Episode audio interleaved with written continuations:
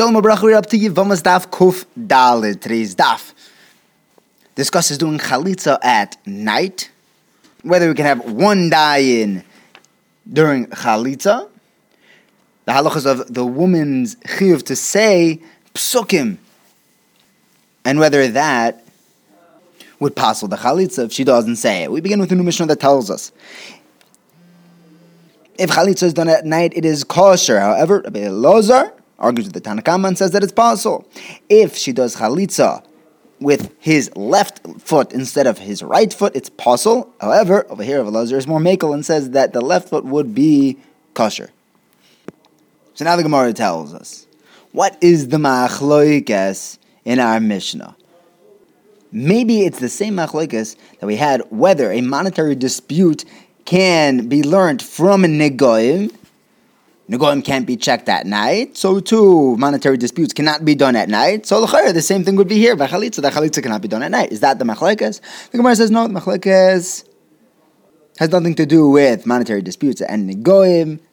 Everyone holds that you do not compare those two, because if you are going to use negoim or din to learn chalitza, then the as long as the din was started before nighttime, everyone agrees you can continue it into the night. And that we're not going to say here.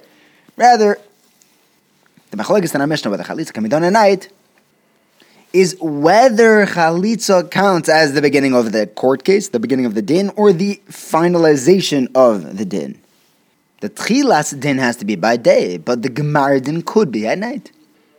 Now, Rabbi Bar Chia Ktuspa'a had a story where he did a chalitza with a felt shoe alone at night. So he was the only dayan. It was a felt shoe, and he did it at night. Shmuel says, "Wow, this must have been a tremendous. He must be a tremendous person to be able to do it by himself." What was Shmuel's issue? If the issue was using the felt shoe, you have a brisa that tells us we could use that. And if it's an issue of doing it at night, we have a brisa that tells us you could do it at night. The issue he had was that he did it alone. Because we have a Mishnah that says you could do chalitza with two or three people in a case where they did chalitza with two or three dayanim. And then it turns out that one of them was related or he was possible to be a dayan, that chalitza is possible. However, if Shimon and Rabbi Yochanan, Hassandler, they would still allow this chalitza, they would say it's, it's kosher. Shmuel was nisboil there, Rabbi Chia was allowing this chalitza to go through going lishitas a yochid, using the felt shoe and doing it at night, that we have a full mishnah. That's not a, a, a das yochid, but doing it alone, that's a das yochid. That's a Shimon and Rabbi Yochanan a Sandler. I guess those two are das yochid. There was a story that someone did chalitza alone by themselves in prison, and when this Maisa came to Rabbi Akiva, he said it was okay. Akiva is the Das Yochid. He's the one that holds that even one dayan would be enough, and that's why Shmuel was so nispal that Rechi was paskening just like the sheet of Rabbi Akiva. However, Rabbi Yosef Bar says that we do not pasken like Rabbi Shimon and Rabbi Yochanan that would allow that would be machshir when one of the uh, the dayonim were puzzled. Alternatively, Shmuel could have been the spoil on the entire case of Rabbi Barchia because. Oh, so what was the das yochid that he was going like? Actually, every component of that was a das yochid. Because we learned in the Braiser, Rabbi Yishmael, Rabbi Yosi says that I saw Rabbi Yishmael ben Elisha. He did chalitza with a felt shoe by himself at night. He was the das yochid, and that's why Shmuel was being the spoil. Now we said that if chalitza is done with the left foot instead of the right, Tanakama says it's possible, and Rabbi says it's a kosher chalitza. What's pshat on the Rabbanon that say it's possible? So Ula says they learn it out from the psukim that say regal, says regal, regal twice, from mitzayra, just like by the mitzayra, when it comes to sprinkling the blood, it's on the right side and on his right ear. So too, the chalitza has to be done on the right foot. Rabbi, Lazar, who says that it's kosher if, if she does it on the left foot, he doesn't learn regal regal from Matzera. Really? The Brisa says from Rebbe, Rebbe Eliezer. How do we know that that when an Eved is going free, that we pierce him in the right ear? He learns it out from the from the lashon of the pasuk Oizen, by the Eved. And it says Oizen also by the Mitzayra. And just like the Mitzayra was on the right ear, so too the Eved Ivri, his piercing is in the right ear. So Rabbi Lazar also learns out Oizen Oizen. He should also learn out Regal Regal from Mitzayra. And the Gemara answers, Amar Rabbi explains. First of all, maybe we just switch around the shitas. Denechanami, Rabbi Lazar is the one who holds that would be kosher, which would actually be in line with the shita and the resha. However, Rava says you don't have to switch around the shitas. The reason why Rabbi Lazar would darshan oizen oizen, but not regal regal, is because the the hekesh of oizen oizen that was an open gezeras, uh, uh, an open hekesh. It's mufni, as opposed to regal regal, which was not. That's why he didn't learn it.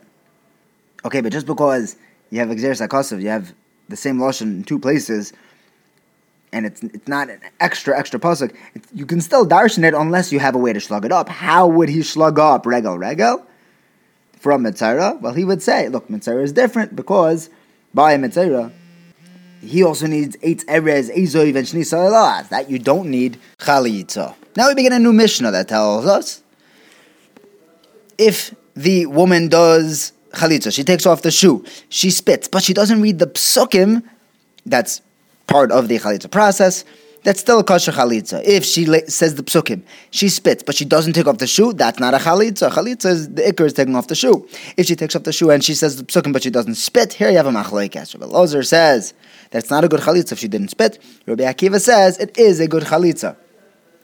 So Rabbi, Lozer told Rabbi Akiva. The pasuk says. Anything that is a maisa, yeoseh, anything that's a maisa, like spitting, is ma'akev. The kriya is not a maisa. That's just exciting psukim. That's not ma'akev, but the spitting is. But Rabbi Akiva responds, that's not a raya. Kocha yeoseh is talking about kocha yeoseh lo ish. Finish the pasuk. It has to be an action done by the man, which is ma'akev. By the action done by the woman, that's not ma'akev. Even if she doesn't spit, it would still be a good chalitza according to Rabbi Akiva.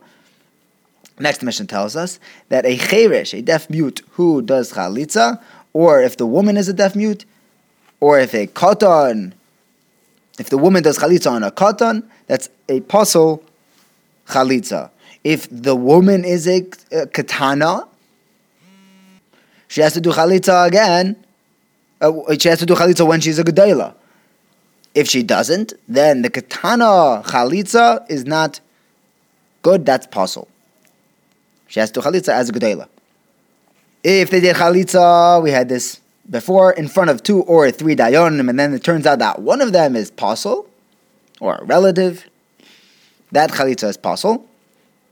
But Rabbi Shimon and Rabbi Yochanan and Asandler say that that's all okay, and there was a story that there was a couple who did chalitza in prison, and the Maisa came to Rabbi Akiva, and he said that that was okay, even though there was no one it seems to be, watching that chalitza. Now the Gemara discusses the psukim that the woman needs to say during chalitza, and Rava tells us.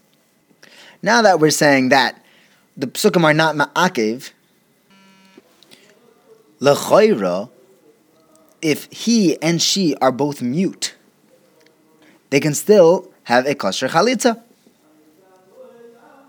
I we learn in a Mishnah that a deaf mute that does chalitza or uh, either he or she is a deaf mute, or if he's a katan, it's not a good chalitza. Why? Because they can't say the psukim. No. Gemara says no, no, no, no, no, no. It's the cherish is possible is, is, is not because he can't say the psukim, but because the cherish has the din of not having das, but just being mute has das, and not saying the psukim would not be ma'akev. Rava clarifies that just being mute without being deaf that person still is a ben das. It's just that they have a speech issue. Uh, the Be'er Biyanai says that you need to have, you need to fulfill the pasuk of be'omar, ve'omra. They have to be able to speak. Rather, what Rava was saying, being machsher and ilim, that was going on the seifa, discussing a cherish that does chalitza or on a chareshes or a katan. That chalitza is, is, is pasul. And over there, Rava says, now that you're telling me that the psukim are not ma'akev, if they are mute, their chalitza would be pasul. And our mission is going like Rabbi Zera, who says, when it comes to a korban mincha, anything that is roy to be mixed must be mixed. But if it's not roy to be mixed, it doesn't need to be. So to here, they have to have the ability to speak.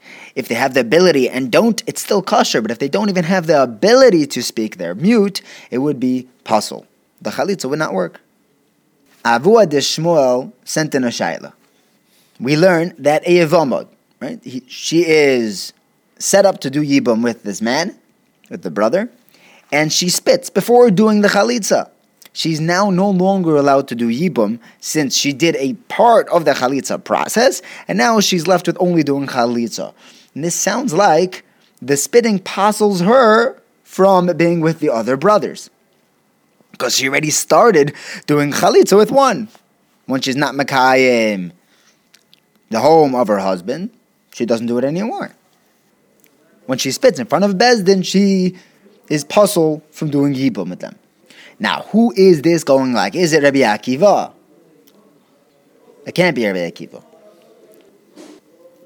In the sugya of imurim, when the imurim get puzzled or they're lost, then they're not ma'akev. But when they are, when you do have imurim, then doing the avoida with them would be ma'akev. But Rabbi Akiva says, even when you have them, it's not ma'akev. So he's going to be puzzling her from the brothers. When you have the emurim, you have to burn them. That's just like spit. That's just like spitting. Rabbi Akiva holds that spitting would not be ma'akiv. Elamai, we have to say it's shitas Rebbe Lozer. And he holds that there are two components to being matir this woman to go marry whoever she wants. She has to spit and she has to take off the shoe. The psukim, he said, aren't ma'akiv. It's the maisos. Maisim. But in our case, all she did was spit in front of Beis Din. How is one of them going to work, be matir, without the other one, without taking actually doing chalitza? Elamai, it's not Rebbe Kiva and it's not Rebbe Lazar. This is Shitas Rebbe who says that just spitting before anything, before doing chalitza, will pater her from Yibum. Like we learn in a Braisa, the kvasim that we bring on Shavuos, you're not allowed to eat them. You're not allowed to eat the lechem, uh, the, shtei lechem that are brought with the kvasim until you shecht the kvasim. What is what practically? What does this mean? If they shechted the kvasim lishma, and they sprinkled the, the blood of the kvasim lishma, then you can now eat the lech, the shtei lechem. But if they shechted it shalei lishma and they sprinkled the blood lishma, then you can eat the lechem. If they shechted it lishma and they sprinkled the blood shalei lishma, then the lechem, the shtei lechem, are somewhat kaddish. You can't eat them, but they also have an element of kedusha because of the shechita, and therefore they can't leave the azar. That's shitas Rebbe Lazar. Now that's shitas Rebbe. Rebbe Lazar, Rebbe Shimon says that the shtei lechem are not kaddish until the shechita and the zrika is lishmar. So he holds by chalitza also that you need both the spitting and the chalitza for it to be an activated chalitza, as opposed to Rebbe who says that just the spinning alone is enough to create a chalitza. Thank you for learning with me. Have a wonderful day.